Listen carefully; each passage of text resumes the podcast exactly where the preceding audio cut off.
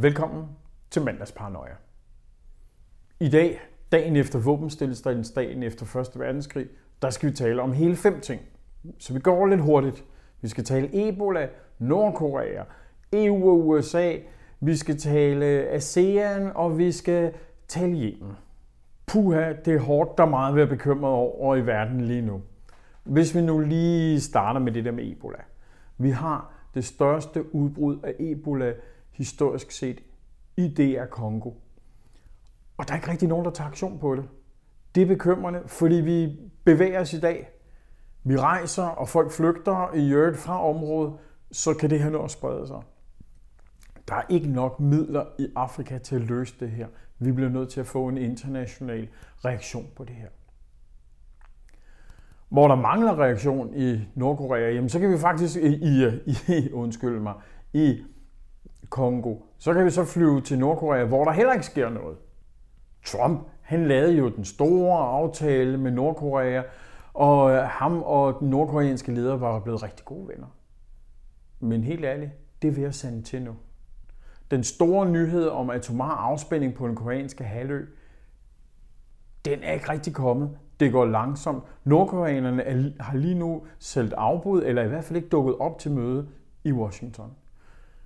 Og helt ærligt, nordkoreanerne har ingen grund til at opgive deres nukleare våben. Det er det, der gør, at Nordkorea overlever lige nu. Så jeg tror simpelthen ikke på en nordkoreansk aftale om at fjerne våbnene.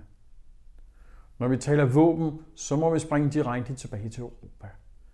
I Europa markerede vi i går våbenstilstanden, våbenstilstanden efter 1. verdenskrig.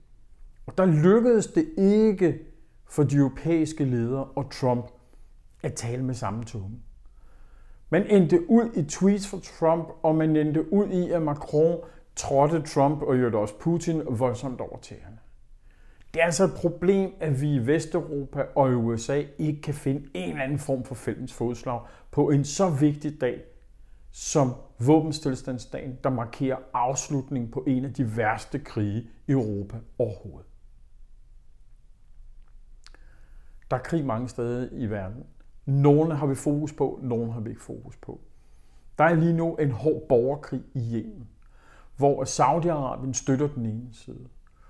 Og hvor jeg sidste uge troede, at nu fik Sauderne nogle problemer, fordi at, øh, at de havde lavet mordet på Khashoggi i Tyrkiet. Så ser det altså ud som om nu, at amerikanerne trak sig lidt tilbage, men at de alligevel støtter sauderne fortsat. Og det ser altså også ud som om, at der er britiske og franske forsøg på at støtte sauderne, så de bliver bedre til at bruge deres fly.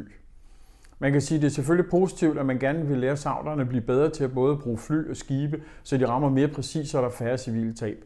Men er det måske i virkeligheden ikke ret bekymrende, at man støtter Saudi-Arabien så tungt, som man gør. Endelig så ender vi nu, har vi jo nærmest været hele kloden rundt, så nu må vi en tur til Asien igen. Så der, der, der ender vi den her gang. ASEAN-landene skal have deres årlige topmøde, og til det, mærkeligt nok, dukker Trump ikke op. Det gør Putin til gengæld. Så altså, Trump, der hele tiden taler om, hvordan at kineserne er nogle forfærdelige bavianer, han går ikke hen og finder støtte hos de stater, der kunne støtte ham direkte i kampen, om jeg så må sige, som ikke er på våben, men, men den konfrontation, der er med Kina. Trump dukker altså ikke op hos de vigtigste samarbejdspartnere, han overhovedet kan have i Asien. Den har Putin luret, og Putin dukker op. Han er en smart mand, og det kan på længere sigt bekymre os alle sammen. Vi høres ved om en uge. Tak.